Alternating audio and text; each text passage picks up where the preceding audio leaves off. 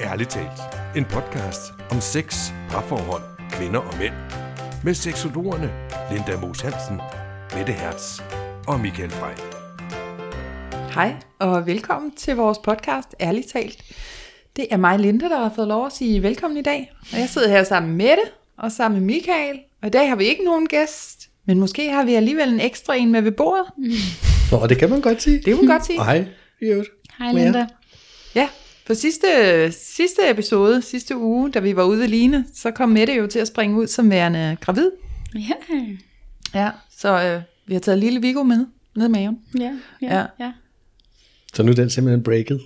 Ja, altså navnet er ikke 100% sikkert. Nå, okay, jamen, det kan være, han ikke hedder Viggo alligevel. Nå, det synes jeg bare, vi skal vedtage det. Ja. Så her på podcasten skal vi have en baby. Mm. Ja. En ærligt talt baby. En ærligt talt baby. Ja. Ja. Det bliver spændende. Ja, og derfor så synes vi jo også, at vi kunne lave sådan en podcast om emnet med at få en baby. Og det der med at gå fra at være kærester til at være forældre. Og fra alt det, der sker i den almindelige kvinde til at blive gravid. Ikke gravid kvinde, og gravid kvinde. Ja. Ja, der må jo ske et eller andet i kroppen. Ja. Altså det kan man jo se, der gør. Men jeg tænker, jeg sådan hormonelt, eller lyster og til sex for eksempel. Også fordi og alle mulige andre ting. Ikke? Præcis. Ja, og i starten, der kan man jo netop ikke se det. Men der sker jo bare enormt mange ting inde i kvinden. Så det kan være, altså det er jo også der, man siger, at første trimester er det sværeste. Og det kan jeg da i hvert fald skrive under på, at det var også det hårdeste for mig. Mm. Er det fordi andre ikke kan se, at man er gravid? Altså så man ikke er lige så legitim i alle de ting, man går og føler og mærker? Og ja, det tror jeg, der er noget af det. Men også det med, at det er jo der, man også typisk har morgenkvalmen. Mm. Som jo bare kaldes morgenkvalmen, men også kan være fra morgen til aften. Eller om aftenen. Eller det der, hvor der er mange af de der følelsesudbrud. Det der, du er allermest træt. Nu siger jeg bare de typiske ting, ikke? Ja. Det er jo ikke sikkert, det er det samme for alle. Det er også der, hvor ens sexlyst kan falde rigtig meget. Okay. For nogen. Og så er det jo også der, hvor det går op for en, at man er blevet gravid, og man skal til at tænke på, nej, nu skal mit liv laves om, eller det bliver til noget andet. Ja. Man skal tage beslutningen. Det kan også godt være, at man ikke har lyst til at være gravid. Ja. Alle de ting. Der er mange ting. Mm. Men nu har du ligesom valgt, at det vil du gerne være. Det vil jeg rigtig gerne være, ja. Og jeg er jo heldig, at jeg har en sød kæreste. Ja. Og så er det jo smart, når vi nu har emnet sådan graviditet, og hvad sker der i parforhold, og gå fra at være 2 til at blive 3. Eller nu er vi jo så, var vi lidt flere i forvejen, men sådan for mit vedkommende, og for mit første barn med en kæreste. Ja, og gå fra at være kærester til at være forældre. Ja, præcis. Eller kommende forældre i hvert fald. Ja. Eller, men det er jo det, man gør, ikke? Altså, det ændrer en hel masse. Ja. Eller kan det i hvert fald gøre. Mm-hmm. Ja, det ved du jo, Michael. Ja. Du har jo prøvet det. Jeg har jo 3 unger. Ja. Så jeg har prøvet det nogle gange. Ja. Men jeg har ikke prøvet at være gravid. Nej. Selvom jeg ser sådan ud nogle gange. Men jeg har dog ikke prøvet det. Men jeg har jo været sammen med... Du har været vidne til graviditet. Ja. Netop. Jeg har en vis indsigt i, hvordan det er at være mand i det. Ja. Jo, men vi er jo selvfølgelig ikke påvirket på samme måde, som I kvinder er vel, med hormoner og alt det der halløj. Mm-hmm. Og kvalmer og ondt her og der alle vejene, fordi kroppen ændrer sig. Men man skal jo også justere sig ind og vende sig til en ny verden. Mm. Og lige pludselig så kunne man ikke lide de ting, man plejede at kunne, og så lige pludselig gider hun ikke at drikke vin, og lige så holder hun... Eller måske er det netop, fordi hun ikke kan drikke vin, Michael. Ja, det er måske ikke, fordi hun ikke gider. det er fair nok, ikke? Men der er jo bare ting, der ændrer sig, og lige pludselig så skal der indrettes børneværelser, og købes børnetøj, og børnemøbler, og alt muligt scheiss. Mm. Og det kan godt virke lidt som om, at det hele, det er ligesom, det er det, det handler om. Og et eller andet sted, så er det vel også det, det skal handle om. Altså... Ja. Det er det jo, men man kan måske godt have haft sådan en romantisk forestilling om inden da, at om det er bare sådan ekstra ting, der kommer på det liv, vi har allerede. At når man så bliver gravid og ser, hvor meget kræfter det egentlig tager, og hvor meget ens liv skal laves om, det, sådan, det bliver ikke bare sådan add-on til det, vi har allerede, det bliver noget andet, det vi har. Altså man skal sådan transformere sig til at være noget andet, ikke? Mm. Jo, men jeg vil også sige, at det kommer også an på, om man så vælger at sige, det er klar til, og så være okay med det. Ja. For så er det jo ikke... Jo, det er en stor forandring, men det er ikke nødvendigvis, fordi det er så slemt, hvis man gerne vil det. Nej, det behøver ikke være slemt, men jeg tænker bare, at det bliver jo noget andet. Det kan jo ikke blive det samme, som det var før, og så bare med et barn oven i hatten. Nej, det kan det ikke. Nej. Og det er lige meget, hvor meget man ønsker det, så kan det ikke. Nej. Altså, sådan er det bare. Og det er jo også, som du siger, Michael, med at som kvinde, så er man jo bare fyldt med hormoner, og man vil måske gerne være den friske, sexede lille vildkat eller et eller andet, og så er man bare dødtræt, når klokken den er 8 om aftenen, og faktisk ender med at ligge og sove. Man kan også ende med at komme til at snorke, fordi ens, op i næsen, altså, slimhinder? Gud bedre det, begynder de man at snorke. Ja, fordi man tørrer simpelthen ind, du kan få snottenæs, du kan få blodnæs, du kan, altså ligesom med dit tandkød kan begynde at bløde, fordi du, altså alle sådan slimhinder og sådan noget bliver fyldt af eller påvirket af hormonerne, ikke? Ja, ja. Altså ens hår, mit hår, det ligner sådan noget hø. Altså jeg har godt nok fået lidt krøller, men... Det er da smukt med de der krøller der. Ja, jamen, altså det er virkelig sjovt, at der er små ting, som jeg ikke tror, man sådan... bliver bevidst om, at ens hud kan bare klø helt sindssygt på forskellige steder, eller, og når man ligger sig ned for at slappe af om aftenen, så kan det bare krille i benene, og sådan. Og det skal ikke lyde som om, jeg brokker mig, men det er bare sådan nogle ting, som man ikke ved, fordi man måske har set en film med Hugh Grant, og hvem ved jeg, hvor det bare er totalt romantisk, og ej, det er så dejligt, og smuk, tyk mave, og plup, så kommer den lille baby ud, og så er det bare flot det hele. Og det er det altså bare ikke. Nej. Altså jeg kan måske også høre, at jeg bliver forpustet bare at sidde og tale om det her i mikrofonen, fordi jeg bare også er fyldt op i min... Jeg har jo ikke så stor en krop. Bogstaveligt talt. Jeg er helt fyldt op, ikke? Og det presser op i lungerne. Og... Men jeg synes, det er dejligt, og jeg synes også, det der er dejligt ved det lige nu, er, at jeg kan begynde at mærke det. Ja. Så jeg også bliver bevidst om det. Fordi som I ved, så har jeg jo fået sådan 4-5 scanninger. Altså 4 udover... den man får på hospitalet, ikke? Hvor jeg har betalt mig for de der tryghedsscanninger. Ja. Det er også derfor, jeg ved, det er en dreng. Men også fordi jeg bare ville være sikker på, at det der hjerte, det slog. Jeg tænkte, nej, det passer jo ikke. Det er virkelig, virkelig svært ved at give mig hen til at være glad. Ja. Men det er vel også, som vi snakker om først, det der med de første 3 måneder, at det er svært at være i, fordi man faktisk ikke rigtig... kan se det, så kan man mærke, at der er nogle forandringer, men hvad er det? Og, altså, det er så og det er også stor risiko for abort i det første trimester, ikke? Så det skal man jo også lige over, for man, så man går jo lidt og holder vejret for, bliver det der nu, eller mister jeg det, og hvad skal der ske? Ja. Må jeg godt glæde mig? Skal jeg være mor, eller går det lige pludselig væk? Eller? Så det er den der limbo af, at man den ene dag er sådan helt glad, og så den næste dag bare helt bange. Ja. Og så er det jo også, at fordi man er så fyldt med hormoner, og ligesom jeg, som jeg også har fortalt om i podcasten her før, har døjet meget med angst. Så fordi jeg er fyldt med hormoner, så kan jeg godt ryge ind i nogle af mine gamle mønstre. Også på trods af, at jeg jo faktisk har arbejdet rigtig, rigtig meget med mine mønstre. Med at være bange for relationer, eller have angsten for kontrol, og alle de der ting. Men de der mønstre, de kommer virkelig frem og viser deres grimme ansigt nogle gange, hvor jeg ikke kan styre det. Jeg kan simpelthen ikke styre det. Jeg bliver vred, og jeg skubber og min kæreste nærmest væk, altså mentalt og psykisk, ikke? Fordi jeg ryger ind i de der gamle mønstre, fordi min hormonkrop bare bliver helt balstyrisk, eller hvad hedder det? Men jeg sad faktisk lige med et spørgsmål, eller en tanke, og det du lige sagde der, det er en god overgang til det. Fordi hvad har det gjort ved jeres parforhold? Altså, hvis du render rundt der og vrisser og skubber og gør ved og surmuler. Jamen jeg ved ikke, altså måske er det fordi, vi også, det er jo ret, ikke ret lang tid siden vi sådan blev kærester. Så vi er jo også måske stadig, ikke nyforelskede, men i hvert fald meget, meget forelskede. Yeah. Så jeg er rigtig, rigtig, rigtig heldig, tror jeg, fordi vi er jo ikke kommet sådan helt dertil, at vi... Jo, jeg vrisser, for jeg er fyldt med hormoner, men min kæreste er også bare rigtig, rigtig god til at sige, okay, hun er gravid, jeg gør ikke noget, jeg er bare rigtig sød.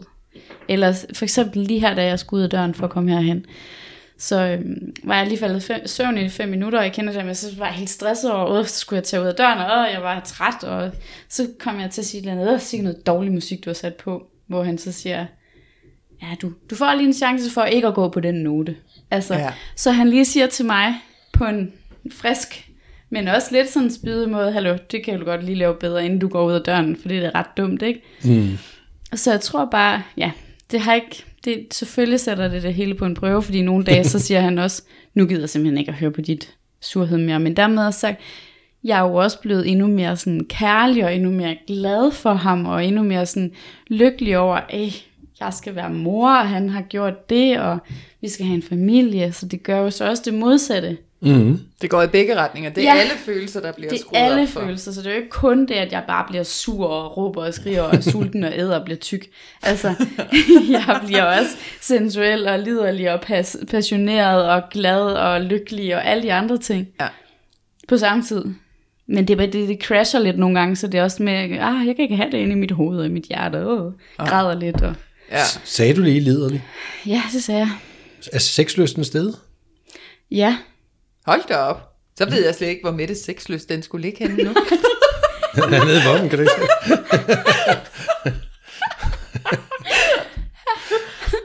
Ja. Så den er sted. Ja. Ved vi noget om den gør den det generelt? Nej, kvinder, altså den i det første trimester falder den typisk. Det gjorde den ikke. Men det gør den for det meste. Ja. Og der er også nogen, hvor den ikke gør. Så det er ikke, fordi jeg er unormal. Mm. Og så her i andet trimester, jamen, så skulle sexlysten gerne stige igen. Men det er ikke alle, der har det sådan. Fordi det kan også være svært at føle sig tyk, og føle, at man ikke kan trække vejret, og være træt. Og man er stadig træt. Det kan godt være, at den træthed går lidt væk her i andet trimester, fordi man bliver lidt mere frisk. Og man siger, at det her det er den gode periode i graviditeten. Ja. Mm. Men, altså, man er jo stadig træt. Men jeg tror også bare, det er rigtig vigtigt, altså, at holde den seksualitet. Og måske nogle gange også lige, selvom man ikke lige orker det, så måske bare lige orker det lidt. Fordi det bliver egentlig ret lækkert, når man først kommer i gang for det meste. Og det er også en god måde at føle sig sexet, altså at komme til at føle sig sexet, når man er gravid. For det er altså ikke altid, man føler sig særlig sexet, når man går rundt med sådan en stor mave, og ikke kan trække vejret, som I kan høre. Mm. Og prøv at tænke, jeg er ikke engang særlig langt henne, og jeg har allerede sådan en stor mave, kan ikke trække vejret. Ja. Hvor skal det her ikke føre hen? Det bliver Darth Vader, der kommer til at sidde over på Mettes plads. Ja. Præcis. Ja. Ja. Men det er jo så forskelligt fra kvinde til kvinde, hvad sexlysten gør det, men der må jo være nogle hormoner, der er noget hormonielt, der gør, at man sådan sidst i graviditeten bliver mere sexlysten, ikke? Nej, så i det tredje trimester, der har du faktisk, der daler den igen. Okay. Oftest. Ja. Så der er lige midten der. Det er lige midten, hvor du er friskest, og hvor kvalmen typisk også er gået væk, og sexlysten stiger lidt mere, og det er jo heller ikke, fordi du er så stor nu. Det er jo i sidste trimester, hvor du virkelig bliver voldsomt stor, ikke? Sværet stor. Ja, præcis. Mm. Og måske også kan få bækkensmerter, og hvad ellers man lige får. Og så er det jo ikke sikkert, at det er så rart at dyrke sex. Men det er så godt at gøre det. Og det er ikke bare noget, jeg siger. Det er også jordemødre anbefaler det altså også for parforholdets skyld. Mm. Det er okay, at man ikke har det lige så meget. Det er også okay at snakke om, nej, jeg har ikke lyst til sex. Og hvorfor har jeg ikke det? Men så skal man i hvert fald også snakke om det. Ja. Det er virkelig, virkelig, virkelig vigtigt.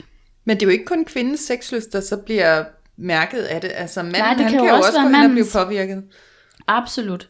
Hans kvindes krop forandrer sig jo også. Ja. Og det er jo ikke sikkert, at han lige kan vende sig til det. Nej.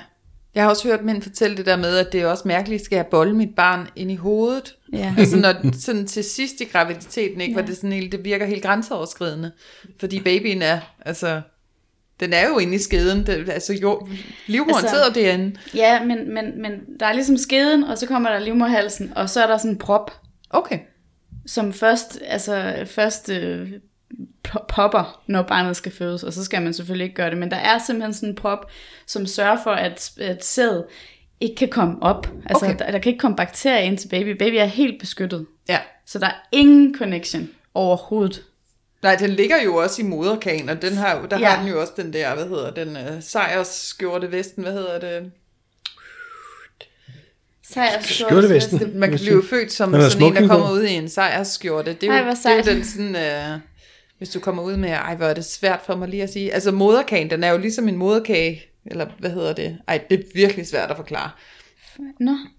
Den der del, der klister op på livmoren med alle blodårene og sådan noget, og så er der jo ligesom sådan en hinde på resten af den, så den ligesom ligger inde i sin ballon. No. Ja, det må være fosterhinden, hedder det det? Det ved jeg ikke, det var, jeg tænkte foster og en hinde. Så ja, ja, hvor, som holder på vandet, den der vandballon, den ligger i. Ja, det må det være, det, lige det der er jeg slet ikke inde i. Nej, men ja, okay. Ja, ja, holdt der om lang forklaring. Ja, men det er lige meget, det, jeg tror, der er nogen, der vil kunne sige ordet. Lad os håbe, der er nogen, der ved, hvad du mener, Linda. Men... Ja. Men ja, den ligger jo derinde og er godt beskyttet, og altså...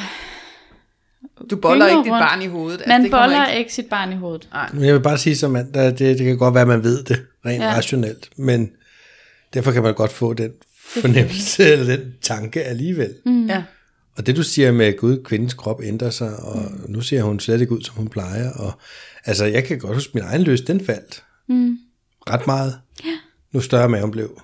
Så jeg fik mindre og mindre lyst. Jeg synes, det var, jeg kunne faktisk næsten ikke. Jeg synes, det var lidt forkert. Og, jeg vil sige, det var ikke, fordi jeg var bange for at bolle mit barn i hovedet. Men der var alligevel den der bevidsthed om, at der var en eller anden kalorie derinde, og ja... Jeg synes bare, jeg ved, at nogle mænd synes faktisk, en stor, højgravid kvinde kan være meget sexet. Det synes jeg overhovedet ikke, desværre. Men sådan er det jo. Ja. Men altså, man behøver jo måske heller ikke, så må man jo, jeg ved ikke, hvad man så kan.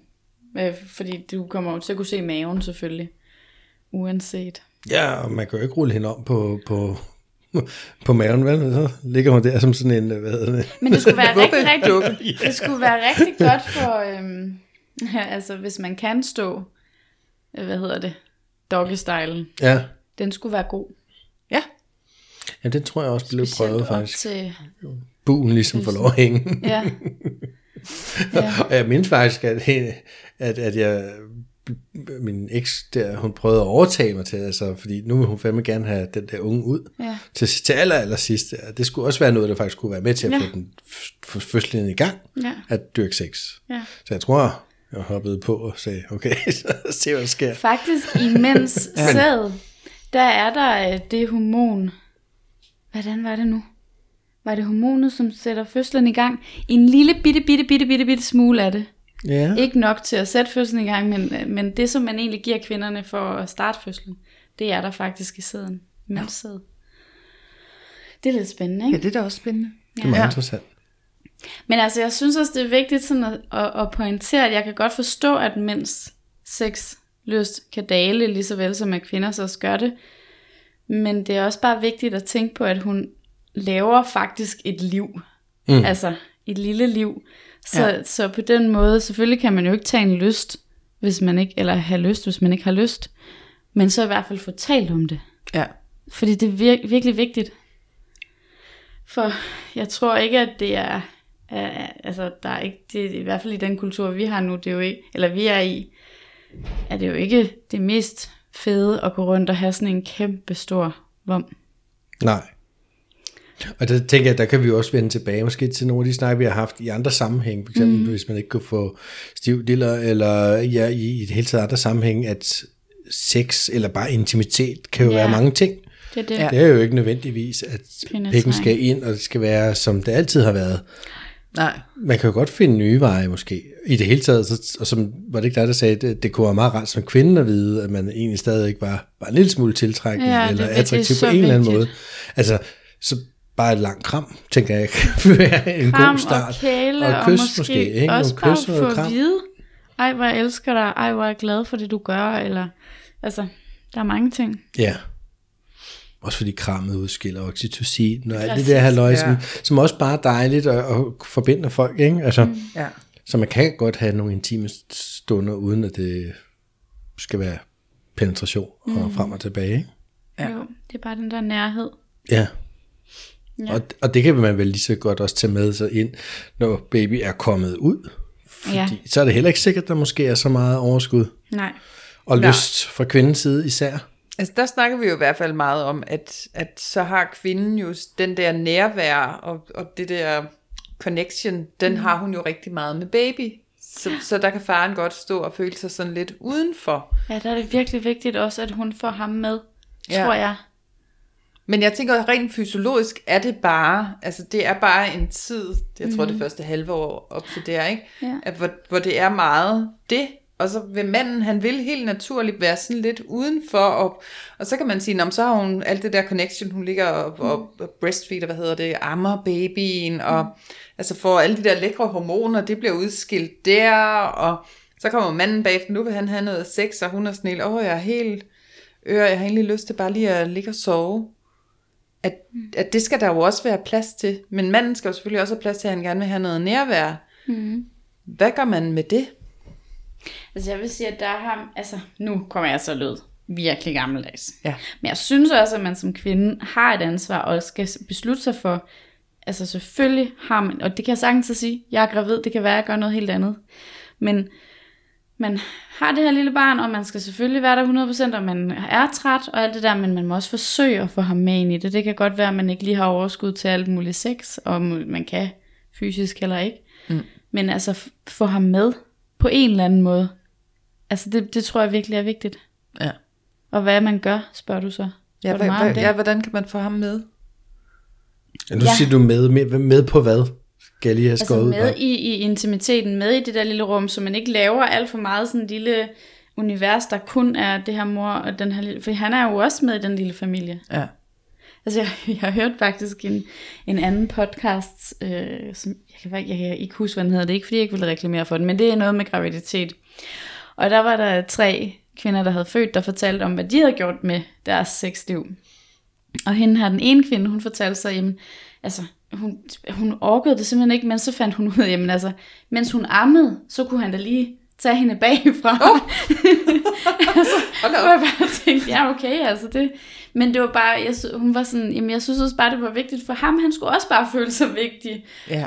Og så blev det måske noget, han lige gjorde for at få det, og hun lå der ammede, og der er nok også nogen, der tænker, nej, hvor er det forfærdeligt, og sådan noget, men et eller andet sted, så tænker jeg, hvorfor er det det? Hvis det så var meget der naturligt, altså babyen er jo kommet ud af hende, hvor forfærdeligt skulle det være, at han stak pikken op i hende, Men det kan man måske godt sådan alligevel synes, der er man vist sex, det kan man da ikke. Men altså, hvis det var det eneste tidspunkt, hun lige magtede det på, og der var hun alligevel... Barnet er også lavet af, at han har boldet hende til at starte med. Han har jo allerede boldet barnet i hovedet, som han føler, ikke? Barnet er kommet ud af hans tidsmand til at starte med, altså, som en lille sædsel. Ja, så... Men det er måske også det her, altså bare det der med et godt kram, eller kys, eller gå i bad sammen, eller hvis man er så heldig, man har karbad, og man kan sidde der og ploppe lidt, måske, og baby sover ved siden af, eller et eller andet, ikke? Eller massage, eller noget andet. Altså man kan jo være tæt på hinanden, eller intim på hinanden, på forskellige måder. Ja, men så tænker jeg også, så kan det godt være, at kvinden måske også har det med, okay, hun er lige født, hun har måske ikke særlig meget lyst til berøring, men man kan jo også få ømhed og intimitet ved at give. Så bare det, at kvinden måske lærer manden, han behøver ikke at røre hende i skridtet, men altså give hende massage eller kæle ved hende. Allerede der kan han jo også få noget ud af det, og hun kan åbne lidt op ved at lade ham gøre det. For jeg tror også, det godt kan være det, at kvinden måske efter fødslen er sådan, nej, lad være med at røre ved mig. Ja. Jeg magter det ikke lige nu, og du skal slet ikke komme herned. Nej. Nej, jeg lige skudt en baby ud. Ja, altså, nemlig. Så måske bare aftale det. Du skal ikke lige komme i det område, men det kunne da være rart at blive rørt her. Eller... Altså, der er jo mange ting, for han må jo heller ikke rigtig røre brysterne. Det er lige pludselig barnet, så... Ja, der er vel også noget med de bryster, der så før gik fra at være et sexobjekt til nu er det mad til babyen. Ja, lige præcis. 2 madpakker. Fedt. Ja. Det er jo virkelig... Man skal dele. Men jeg tror virkelig, det er vigtigt at...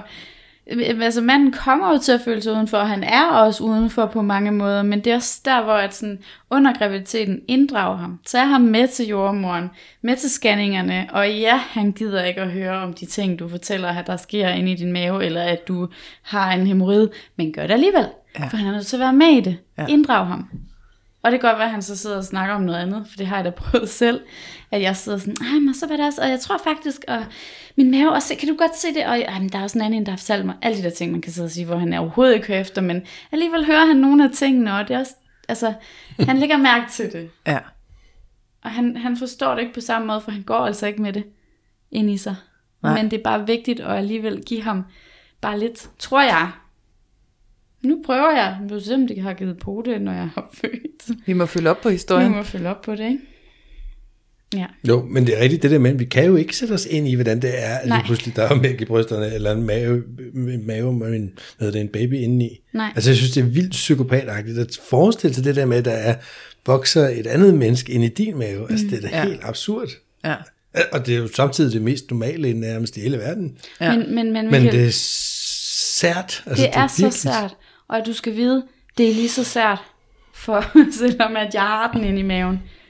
Jeg kan nogle gange kender jeg det, hvor at man sådan står i en eller anden, altså hvad er jeg på arbejde, eller står i en kø i supermarkedet, og så går det lige pludselig op for mig. Jeg har et barn inde i maven. Ja. Altså sådan som om, at jeg vågner, altså sådan, åh nej, går lidt i panik, jeg har et barn inde i maven. Nej, jeg vil lave et barn. Åh nej. Ja. Og så er det som om, jeg sådan, jeg er helt vildt speciel. Nu står jeg her i køen, og har et barn inde i maven, så går det og skifter det. Det er helt underligt, så det er virkelig også mærkeligt, men det er jo endnu mere mærkeligt, når man så ikke har prøvet følelsen af det. Ja. Ja. Altså det er jo bare sådan, det er. Det er jo heldigvis ikke noget, man går og tænker over hver dag, fordi så bliver man jo idiot. Det er det. Men siger man ikke også, at mændene, det er sådan, at det er, når barnet bliver født, at de sådan rigtig indser, at nu skal de være fædre. Altså, den er... Og det er måske først der, hvor man virkelig selv indser det, eller sådan rigtigt. Så kan du tage og føle på det. Nu er den der. Reel. Ja.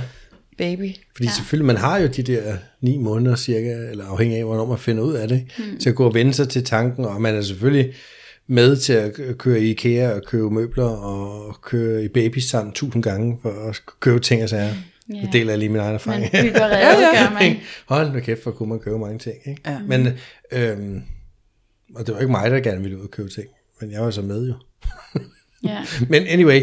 Men nu mistede jeg troede, jeg vidste slet ikke, hvad jeg var ved at forklare det. Nå, det der med, om altså, når barnet bliver født, så er det manden, han indser, at nu er han blevet en far. Hvor moren, hun har de 9 måneder, hvor hun stille og roligt går og bliver mor. Ja, hun får jo på en eller anden måde et andet forhold til kalorier derinde. Hun kan mærke, den rumsterer rundt også på et tidspunkt og sådan noget. Ikke? Hvis man er heldig som far, så har man mulighed for måske at mærke en fod på maven. Og nej, se den mærke, den sparker. Det er det. Så det er først, når du står med den i armene. Jamen, og det tror jeg bare også, man skal respektere og acceptere, og ikke pådutte manden, at han skal forstå det, fordi det er klart, det kan han ikke. Nej. For han har ikke den der, i går for første gang mærkede jeg ligesom sådan en lille boble, der røg igennem, eller sådan, eller en indvendig prut, eller sådan, jeg kan ikke forklare det, men sådan en lille blup ind i maven, og jordmoren siger, at det kan sagtens være, at det har været ham, men lige så vel som I ser ud i hovedet, når jeg prøver at forklare, hvad det var, jeg mærkede, sådan havde min kæreste det jo også. Ja. Hvad er det? Hvorfor? Hvordan? Og jeg kan jo ikke forklare det. Så mærkede jeg det. Og så har jeg ikke mærket det siden. Ja. Det er en virkelig mærkelig... Altså, det er klart, man ikke kan forstå det. Ja, det er jo det. Og jeg tænker, det er jo ligesom... Ej, det er et mærkeligt eksempel. Men hvis nu jeg havde en bøl i røven, og det har jeg aldrig prøvet, så kan jeg jo beskrive det nok så meget, men I vil aldrig vide, hvordan det her bøl i røven, hvis I ikke prøvede det. Jeg skal også på at sidde og kigge på en gravid kvinde fyldt med hormoner, og så kalde sammenligne min lille baby i maven med en bøl i røven. Nej, det var bare for at sige et eller andet kropsligt, som man måske kunne have prøvet, som måske nogle andre ikke har prøvet. Og... Ja, vel ja. Ja, så kører hormonbomben. Jeg synes, du lige nævnte noget andet i røven lige før, det kunne være meget spændende også at dykke ned i. Også alle de der ting, der bliver lidt ulækre ved ens krop, eller måske ikke ulækre, det er lidt forkert ord sagt, men der hvor det ikke er så romantisk at være gravid. Ja, at man kan få hæmorrider i numsen. Og det er helt normalt? Det er absolut normalt. Altså mange kvinder har ikke jern nok, når de bliver gravide, så man skal have jerntilskud. Ja. Og jerntilskud gør, altså man skal have alle mulige vitaminer, og alle de her vitaminer, og specielt jerntilskud gør, at man kan få forstoppelse. Ja. Som jo så gør, at du presser ekstra meget, og derved får hæmorrider, ikke? Okay, ja. Ja. Og det kan jo være enormt ubehageligt. Og det er da heller ikke særlig lækkert. Og sådan, altså, hvad er det mere? Jo, altså, du kan få behåring, en ekstra behåring, alle mulige steder på overlæben, på næsetippen. Ja. Steder, du ikke plejer at have behåring? På næsetippen, simpelthen. Mm, ja, og læben, overlæben, ikke? Ja. Eller hagen. Altså steder, hvor du bare ikke er vant til at have behåring. Eller også får du bare ekstra af det. Der er mange charmerende ting. Altså det der med, at man kommer til at snorke, eller at man måske prutter noget ekstra. Og det, altså det der med også at have forstoppelse, det er jo også enormt ubehageligt at være helt oppustet, og ikke videre, om man skal på toilettet, eller ej, eller... Ja. Der er mange ting. Ja, det lyder spændende. Ja, det er enormt spændende. Man lærer nogle andre ting om sin krop. Og man kan så også tage det sådan, at man kommer lidt tættere på sin partner, måske. Ja. Altså, det kan jo være enormt grænseoverskridende at få en ny kæreste, eller bare generelt at have en kæreste, og så måske skulle tale om de der længerevarende toiletbesøg. Ja. Og det er jo sådan noget, hvor at nogle gange, det kan ske, at man måske er nødt til at skal på toilettet, eller hvor der er bare tidspunkter, hvor for eksempel også det, jeg har også hørt, når man føder, så kan man faktisk risikere, at der også kommer lidt fæses med ud, samtidig med, at man føder barnet. Så man kommer bare en lille smule tættere på hinanden i det forhold, hvor at det var meget blomstrende, lyserødt og smukt. Ja. Så kommer der lort og blod og alle mulige ting. Ja, det bliver virkelig på en anden måde, ja. Ja, det gør det. Ja. Det. Man overskrider lige nogle grænser, som man måske på en måde ikke har lyst til, men man er nødt til det, og det er meget, meget naturligt. Ja, det er det jo. Hvad, altså Michael, har du, det ved jeg ikke, hvor meget du har lyst til at fortælle om graviditeterne, men så du nogle af... Ja, men jeg har jo set dem alle sammen. Du så dem alle sammen. Den første var så et kejsersnit, ja, okay. Men den så jeg også. Jeg synes, det var enormt imponerende, fordi jeg fik kigget hen over det og forhæng, der var hængt op, og på et tidspunkt, og så var der hul ned i maven. Jeg synes, det var enormt spændende. Og så kom kalorier ud der, men det var jo mærkeligt på en anden måde. Ja. Altså, der havde jeg jo ikke prøvet en normal fødsel, så det var ligesom... Jeg husker bare de der dage op til, hvor de prøvede at få gang i at få ungen ud. Der skete ikke noget. Nej. Hun sad der i sengen og lignede et monster med sådan nogle, de der nåle, men akupunkturnåle i hovedet, og hun lignede en eller anden fra ydre rum. Kæft, det var sjovt. Nej, det var ikke så sjovt. Nej, det var faktisk lidt synd, Michael. Fordi hun var ikke så nem. Nej. Og svigermor, der trævede rundt ude på gangen, og sådan, hold nu op, mand. Nå, men det var også der, man finder ud af, om man elsker hinanden, eller ej. Ja. Og det overlevede vi jo sådan set ret fint, men desværre efter fødsel, og der kom baby, og jeg var slet ikke klar til at skulle erfare det der. Og, altså, der gik det så den forkerte vej, ikke? Ja. Fordi der var bare så mange ting, men det var jo ikke som sådan det, vi skulle snakke om. Nej. Men det kan man jo så også være uheldig at opleve. Ja, man kan. Selvfølgelig. Og så var der så nummer 2 og 3 unge, som var med hinanden. Ja, det var ganske almindelige fødsler, og de kom ret hurtigt ud, og der var væsker og ting og sager. Mm. Og skrig og skrål. Skrig og skrål, jeg kan huske det. Der stod simpelthen ud med væsker helt over på væggen, så folk måtte flytte sig i en fart, for ikke at få brusbad. Ja. Det var et syn. Det er svært at gengive. Men det var en oplevelse. Mm. Det var det virkelig. Ja. Men det gik sådan, det var forholdsvis ukompliceret. Begge 2 der. Så. Sejt. Så det har jeg sådan okay erfaringer med. Ja. Hvor stod du henne? Sådan siden, men sådan for den enden af sengen-agtigt, så jeg sådan kunne holde øje med sagerne. Okay, så du har set baby komme ud af... Ved JJ. Ja. Ved JJ. Det er vel også imponerende, et imponerende syn, altså at se. Men som jeg husker det, så tænker man ikke lige over det. Nej. Der. Altså, det er sådan gud. Der sker så mange ting, ikke? Der sker så meget, og lige pludselig, når den endelig begynder at komme ud der, så... Ja. Så man bare er et helt andet sted, altså en helt anden verden på en eller anden måde. Ja. Det er først bagefter, ligesom, nå, er vi færdige? Ja. Nå, det var i hvert fald sådan, jeg havde det. du skulle da ikke presse sådan en kæmpe stor en. Nej, det var ikke. Nå, er vi bare færdige? Var det bare det? Ja. Nej. Altså, jeg ved, hvor det kan gøre, hvis man bare har en for stor lortmaske af med på toilet. Det bliver jo sådan lidt sammenlignet med det. Gør det ikke det? Nej, det var ulækkert, men Jeg kan godt forestille mig, at det ikke er sjovt for kvinden. Det kan det eneste, du kan sammenligne. Der fik jeg lavet en anden kedelig sammenligning der. Jamen, jeg var med til min venindes fødsel. Ja. Nemlig, hun skulle føde i vand. Og så, okay. Men det var sådan hele optakten til fødslen, hvor hun går. Hun har de der vejer, og vandet går op. Og hun beskriver det nemlig, som om hun er simpelthen ved at totalt springe i luften i røven. Altså, som om der er nogen, der har stukket en raket op og tændt den. Og at det var ikke, altså, man forestiller sig sådan, at det skal være i underlivet, men at det så faktisk nærmere er i anus, at man sådan er lige ved at springe i luften. Ja. Men altså, jeg så hele seancen med baby, der kom ud af hende. Nå, ja, altså. Du har været med til en fødsel også? Ja. Ja. Hvordan synes du, det var? Jamen, jeg synes faktisk, det var meget fredfyldt. Det var så også i USA, det her, så det var jo under sådan nogle, det var ikke sådan nogle hospitalsomstændigheder, har jeg lyst til at sige, fordi i USA, sådan et fødselshotel, har jeg lyst til at kalde det, det var jo et lækkert hotelværelse med sådan nærmest et lækkert lille boblebad, hun lå nede i, og der var ikke nogen sådan bip-bip blinkende lamper og sådan noget. Det blev først kørt ind, da han ligesom var kommet ud.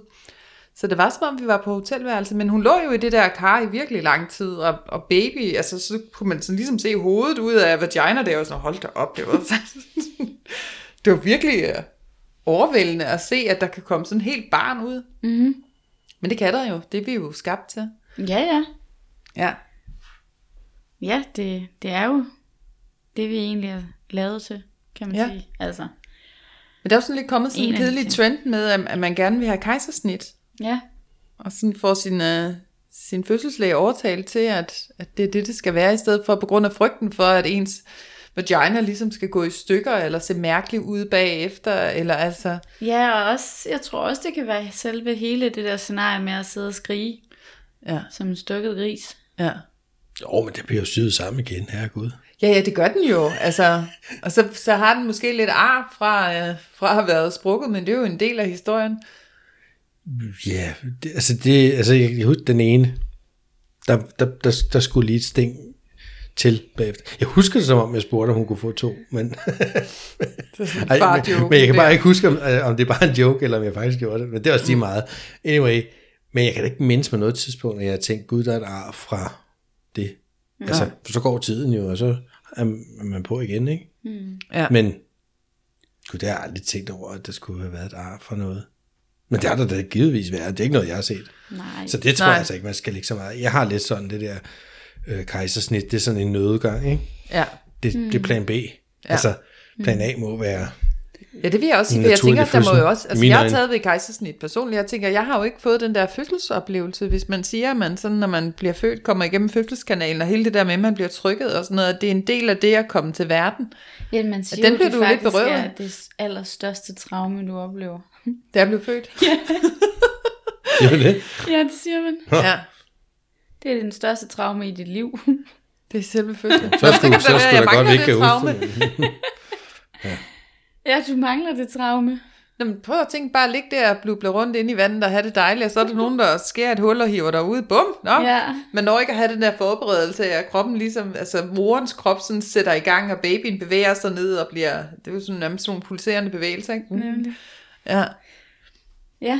Ja, men altså det har da altid været løsningen, hvis det var, at den gammeldags, eller hvad siger man, rigtige fødsel ikke virkede, så tog man kejsersnittet, men det er mere noget, man gør for også at se mere æstetisk.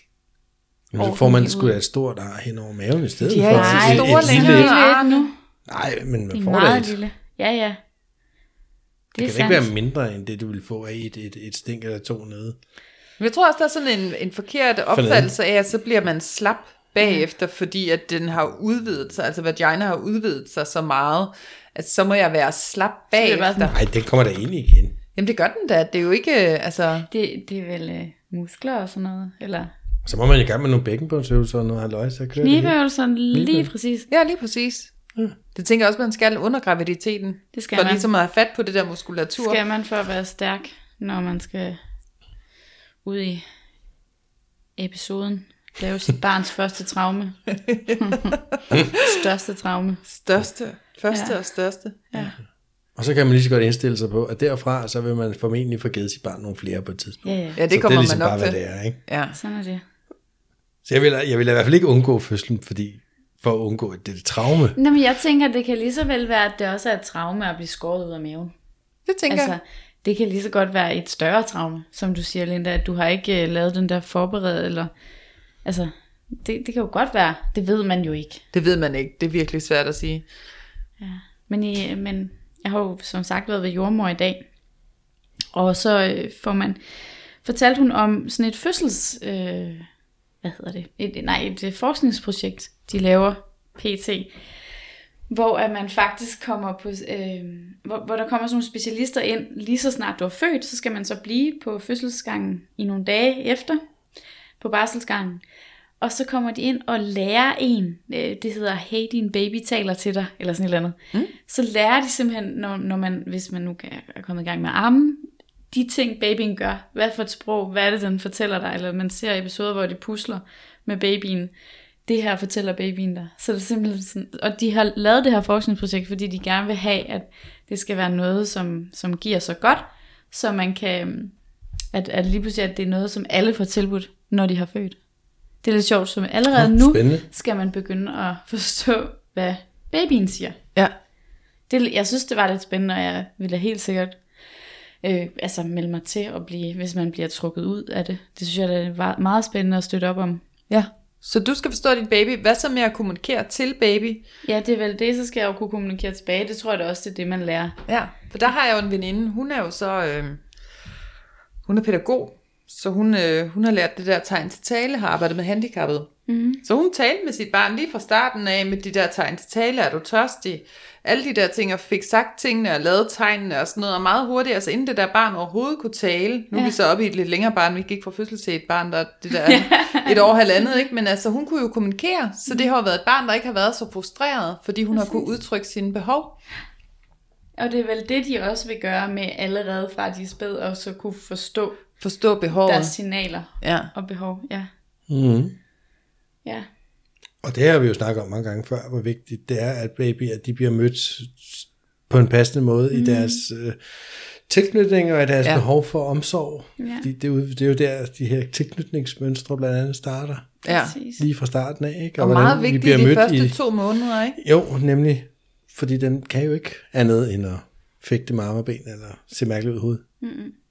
Nej, og hvad betyder det? Så står man også der som ny forældre, ikke? Altså... Ja.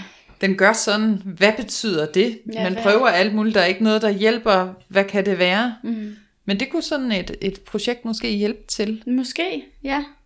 Jeg synes bare, det lød rigtig spændende. Men det gør det da også. Ja. Er det noget, du kan komme være med i så? Eller? Ja, altså jeg tror, at det er jo ikke alle. Det er jo ikke sikkert, at man bliver udtrukket eller valgt ind. Fordi der er jo sikkert, det kan være, der mange, der føder, eller det kan være, der er noget ferie, eller det kan være et eller andet. Men, men altså, man giver dig samtykke til det, og så bliver man valgt ud, hvis det passer. Nå, det lyder interessant. Ja, det synes jeg virkelig også, det var. Ja. Så hvis det bare er super fedt, så må vi lave et afsnit om det. Helt sikkert. Så får vi baby herinde og sidder og snakker med. Hvad siger den, Mette? Så sætter vi sådan nogle billeder op, sådan en ansigtsudtryk. Ja, det her betyder... Har I set, den smiler? Ja. Ej, jeg tror bare, den sidder og skider. Ja.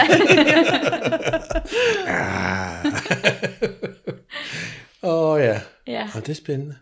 Ja, det er spændende. Og det, altså sådan nu, hvor vi egentlig også skal zoome lidt ind på parforholdet i graviditet og som forældre og sådan noget, så tror jeg da også det med at lære, fordi det betyder også, at manden kan jo også være der, faren kan også være der, eller den partneren kan også være der under det der, at man begge to får den der forståelse for, hvad barnet vil, så det skaber jo også mindre frustration imellem parret, fordi så kan det være, okay, det her forstår vi, så vi kan aflede en eventuelt kæmpe grædekrise, hvis vi har forstået signalerne fra barnet, og så bliver vi ikke nær så uvenner. Ja.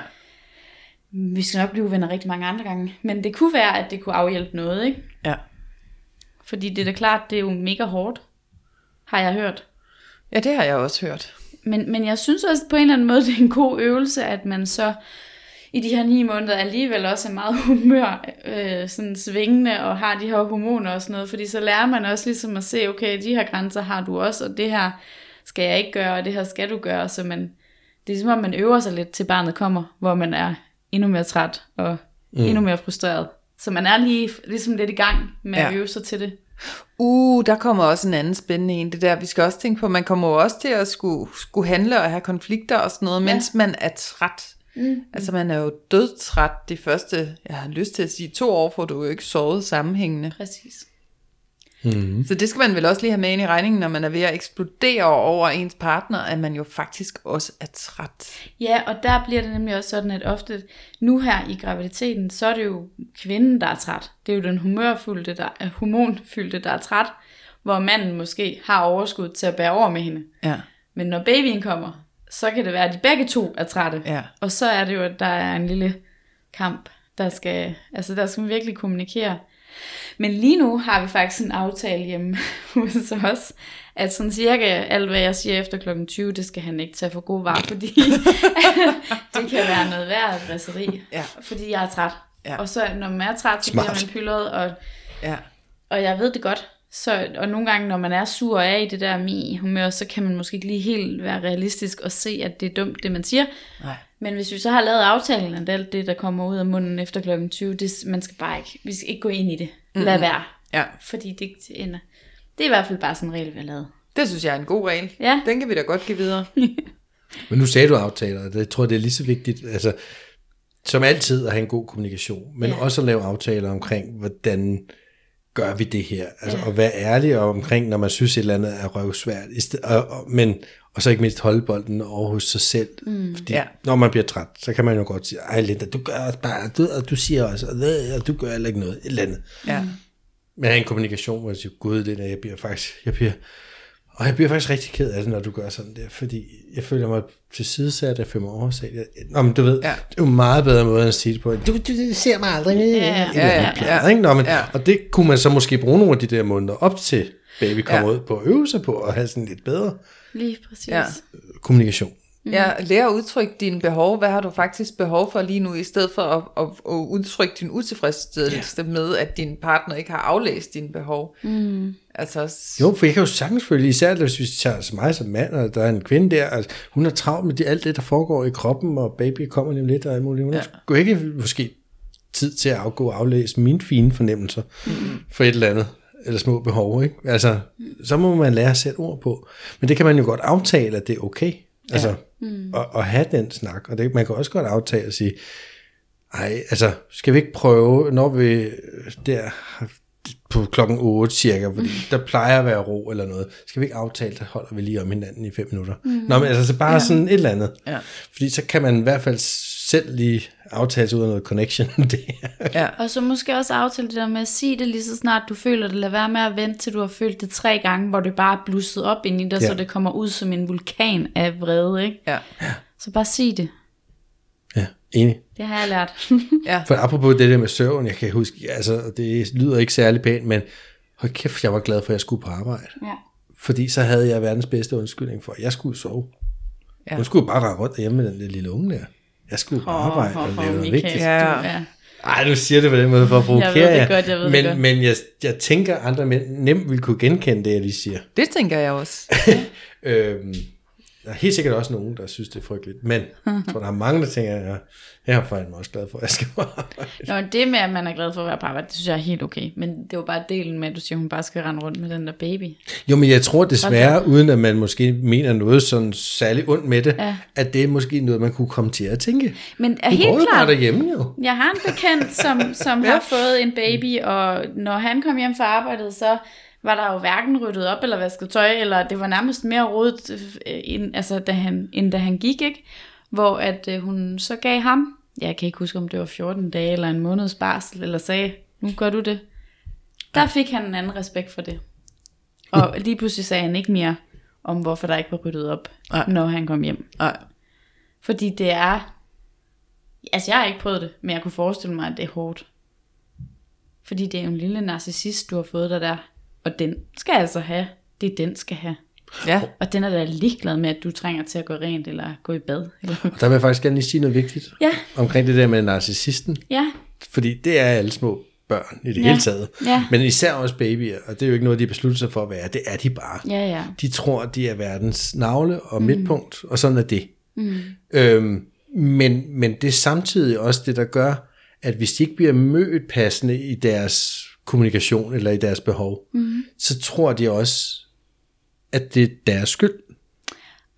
Det er en vigtig del af det der med narcissismen, Ikke at de er små, skide egoister, men man skal bare huske, at hvis de ligger og fægter mamma og ben og gerne vil have noget omsorg eller noget at spise, men, og de ikke får det, så vil de faktisk føle, det er deres skyld, ja, at de ikke får det, fordi de er så egocentrerede, som de er i den periode. Ja. Og det synes jeg bare er en sjov ting at have men med. Men det er jo en vigtig pointe, ikke? Ja. Fordi selvfølgelig skal de jo have lov til at være de der små narcissister, det er jo ligesom os, der har lavet dem og valgt, at de skulle komme. Altså, og så må man jo også ligesom tage det ansvar, tænker jeg. Og de kan jo ingenting. De kan selv, ingenting. Altså. Nej. Det er jo det. Ja. Så de første mange måneder, der leder de i den der fase, som jeg tror, man kalder for symbiosen, hvor de opfatter sig selv og mor som... Det er jo en af samme ting. Vi kører på det samme nervesystem, er der ikke noget med det? Det ved jeg sgu ikke. Noget, man siger noget? Det ved jeg faktisk ikke. Jeg ved bare, at de opfatter det ligesom som værende en enhed, det her dig og mig der. Og så går vi 3 måneder og lidt fremad, så finder de ud af, at de er selvstændige individer. Så sker der nogle andre ting omkring det, ikke? Og det er derfor, det er så vigtigt at være... Det er virkelig spændende. Og kunne læse sin babsy.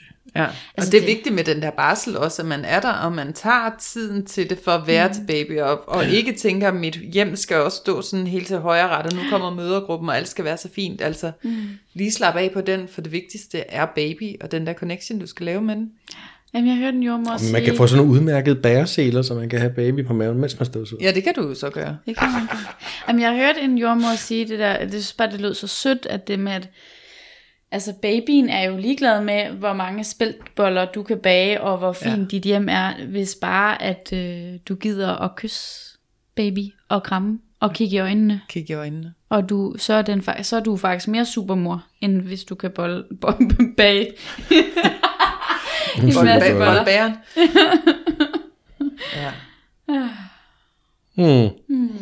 Men er det ikke sjovt? Nu sagde jeg lige det der med den der symbiose, hvor man smelter sammen, eller man er et, hvad ved jeg. Og så senere så opstår der den der separationsfase, eller individuationsfase, som det også hedder. Anyway, hvor meget det minder om vores faser i i parforholdet. Jo, det er rigtigt. Har jeg tænkt over det? Ja, at der bliver vi også, og vi kan satme ikke gå 2 sekunder uden at tænke på den anden, og man, du ved, man bliver nærmest en. Ja. Men al selvstændighed er røget over bord i en periode, ikke? Ja. Og lige pludselig så får man behovet igen for at skille sig lidt væk fra den anden, og gøre lidt ting selv, og alle de der ting der. Ja. Har I tænkt noget? Jeg synes, det er sindssygt fascinerende. Nej, men det giver da super god mening, nu du siger det. God mening. Men man siger også, at man laver også tilknytning i parforholdet, på samme måde som med barnet, ikke? De første 2 måneder der af dit parforhold. Det sætter også ligesom rammen for, hvordan bliver det her forhold mellem de 2 parter fremadrettet. Så det er jo det samme som med babyen. Ja. Ja, det vil jeg bare lige sige, jeg synes, det er så spændende. Ja. Det er ligesom, det minder så meget om hinanden. Ja. Men det giver jo også mening, at det er jo så også derfor, at alt afhængig af, hvordan du har oplevet din barndom med hensyn til relationer, at det også er den måde, du reagerer i dine kommende reaktioner. Ja. Så det giver jo virkelig god mening, ikke? Ja. Det gør det nemlig. Ja. Og så der med, at man giver det videre, ikke? Det er noget af et ansvar at skulle have en baby. Jeg sidder her og bliver lidt... Det er jo mega ansvar. Men jeg kan berolige dig med det, at du kan kun fuck det op. Der er ingen, der kan gøre det perfekt. Nej. Så vil du møde behovet lidt for sent, eller lidt for tidligt, eller lidt for et eller andet, og du kan aldrig gøre det 100% rigtigt. Nej. Så det kan du ligesom bare sige, så tag en chiller på det. Jeg tænker, kærlighed. En rigtig vigtig ingrediens. Ja. Men jeg synes, at i det vi tog seksologuddannelsen og fandt ud af, hvor meget ens opvækst faktisk præger en senere hen i livet, og ens seksualitet og ens relationer til venner, til familie, til alting, hvor meget at det stammer ned fra den der baby, barnealderen, så havde jeg da også tænkt tit, det sådan, hold da op, altså med den viden, så vil jeg nærmest være bange for at gå ud og få et barn, eller omvendt måske med den viden, vil man kunne gå ud og sådan tage sig selv i nogle af de der ting, man sådan måske ellers bare ville have givet videre. Ja. Man bliver da enormt bevidst. Altså rent faktisk kan jeg huske, at en af vores kære medstuderende, Fie, som jo også er blevet parterapeut, hun fortalte noget med barnet, en teori om, at faktisk allerede når den er inde i fosteret, at allerede når det er en celle, eller hvordan var det, jeg kan ikke 100%, det var bare lidt tankevækkende, at allerede, altså alt afhængig af, hvordan du har tænkt og følt, da den var inde i maven, og nærmest var ved at danne sig til at blive til et foster, kan du påvirke den. Og det har jeg sådan tænkt over, fordi jeg var jo i tvivl, da jeg så de 2 striber på den der test. Så jeg har været sådan, nej, Mon han ved det. Ah. Altså alle de der ting, man kan, sådan, når jeg lige har en dag, hvor jeg er lidt, ja. Så er det da en af de tanker, jeg har ofte. Sådan, ja. Har jeg allerede fucket ham op? Ja, men det er jo det, jeg har gået til ved den der kinesolog. Så du kan måske forklare det lidt? Ja, men måske ikke sådan helt i dybt, men det er jo det der med, at vi er under samme energilegeme, ja. Mens at babyen bliver lavet ind i maven. Så og det er jo ligesom den der matrix af vores sådan, chakrasystem og vores aura og sådan noget, der bliver skabt, mens vi er inde i moren, så morens stress vil påvirke skabningen af barnets sådan, energilegeme. Ja. Og når vi så senere hen går ud i livet, og vi møder alle de her problemer på grund af, at der måske er noget, der er gået skævt i vores energimatrix, der er en hvad hedder det, en ujævnhed, har jeg lyst til at kalde det, det hedder en ubalance. Mm-hmm. En ubalance. At de ubalancer måske eventuelt ikke er nogen altså det kan jo ske af traumer, vi har i vores liv, mens vi selv lever det, men det kan også ske af traumer, vi faktisk har fået, mens vi var inde i vores mors mave, eller nogle traumer, som moren har oplevet. Altså at det faktisk er der allerede, mens vi er inde i maven. Mm. Og der er vi under samme sådan, aura-system. Ja, så det er meget interessant. Så det du siger er, at man kan bare ikke gøre andet end at fuck det op. Nej, det er svært. Ja. Altså, fordi ellers skulle det er umuligt. Ja, men altså den der mor, der er meget urolig under hele graviditeten, og puh, jeg må heller ikke spise, og alt er giftigt og sådan noget, det vil jo så også præge barnet til, det bliver sådan, det er ikke videnskabeligt faktuelt, det jeg sidder og siger nu, det er mere sådan hula-bolula-agtigt, ikke? Ja. Men at det vil jo det vil stresse barnet, så du kan få sådan et stresset kolikbarn af, at du har været super stresset over, hvad du vil spise under din graviditet. Ja. Omvendt så havde jeg en veninde, der overhovedet ikke anede, at hun var gravid, før hun faktisk fødte det her barn. Det er en helt sindssyg historie. Det tænker man, det kan ikke lade sig gøre. Det kan det. Det har en veninde, der gjorde. Ja. Hun fandt ud af det 36 timer, og bum. 36 timer før, og så var babyen der, ikke? Ja. Ja. Og hun har bare været nyforelsket, og haft det super nice under hele den der graviditet. Der har slet ikke, altså... For mange kvinder, så bliver det jo, jeg bliver helt stresset, og det sætter sig i fosteret. Men det her barn, det er bare kommet ud altså, som super harmonisk. Og alle var sådan lidt, du vidste ikke, du var gravid, og du er gået på bodega, du har gjort alle de her ting. Gud, hvad sker der mon et eller andet med den der baby? Mm. Der har været det mest perfekte barn, altså sådan helt harmonisk, stille og roligt. Der er aldrig noget pis med det barn. Nå, det er fantastisk. Ja. Men det har man ikke sagt, fordi jeg har lige fået at vide i dag, at faktisk et barn, hvis at jeg...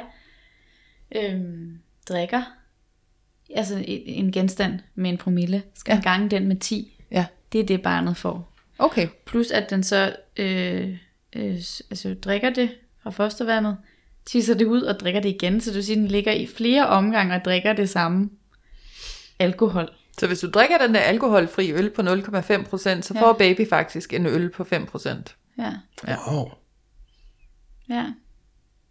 Så det kan man, altså nu skal man heller ikke være peneppengrøn, fordi det er jo helt op til en selv. Og som du lige har fortalt med din veninde, som jo både hyggede sig på bodega og alt muligt, og barnet har absolut ikke taget nogen skade. Nej, ikke indtil videre. Det kan da godt være, hun får nogle indlægningsvanskeligheder, men det ser det altså ikke ud til. Nej, og derfor tænker jeg også, at det igen er det der med stressen, som man har over det. Så ja, det tror jeg er værre. Stress er jo skrækkeligt for mennesket, altså. Det tror jeg også. Ja. Så man skal måske også bare nyde det. Altså, der er en masse ting, som man ikke lige ser med hensyn til at være gravid. Det jeg tænker, at tiden snart er ved at gå, så vil jeg egentlig bare godt tænke mig. Der er virkelig mange ting, som man ikke ved, men jeg tror også, det er vigtigt at sådan prøve at nyde de ting, der så er, og så prøve, hold da op, hvor har jeg lært ting om min egen krop. Ja. Og jeg prøver at få de gode ting ud af det. Jeg synes, det er meget hyggeligt, når I ser mig. Vi ser hinanden en gang om ugen, så bliver jeg grinet lidt af, fordi så vrælter jeg lidt, så er jeg lidt tykkere, så er jeg lidt...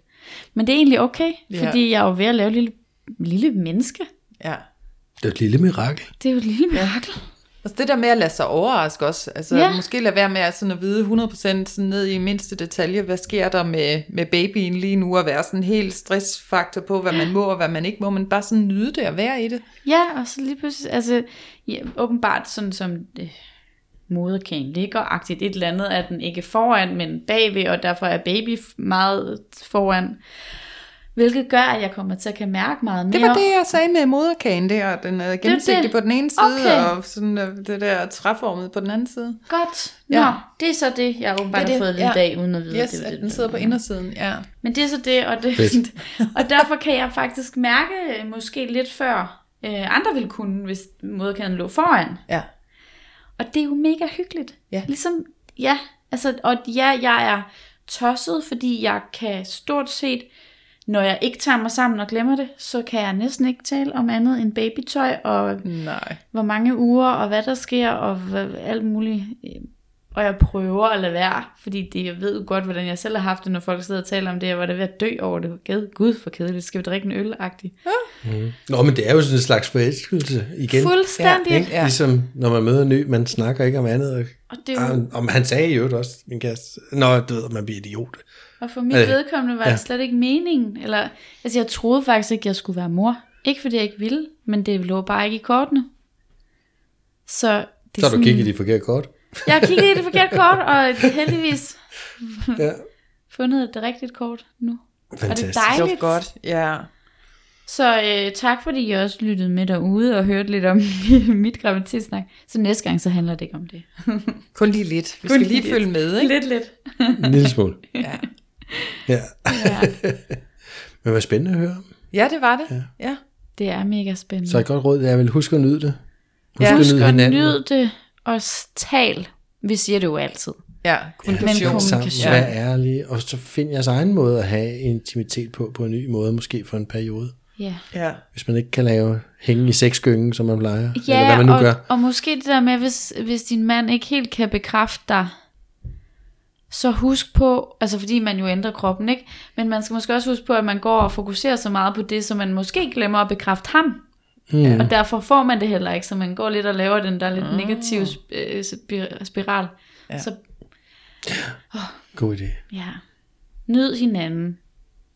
Det var en god sidste note. Og kærlighed. Ja. Det var dejligt. Tak for i dag. Ja, tak for i dag. Vi ses. Hej.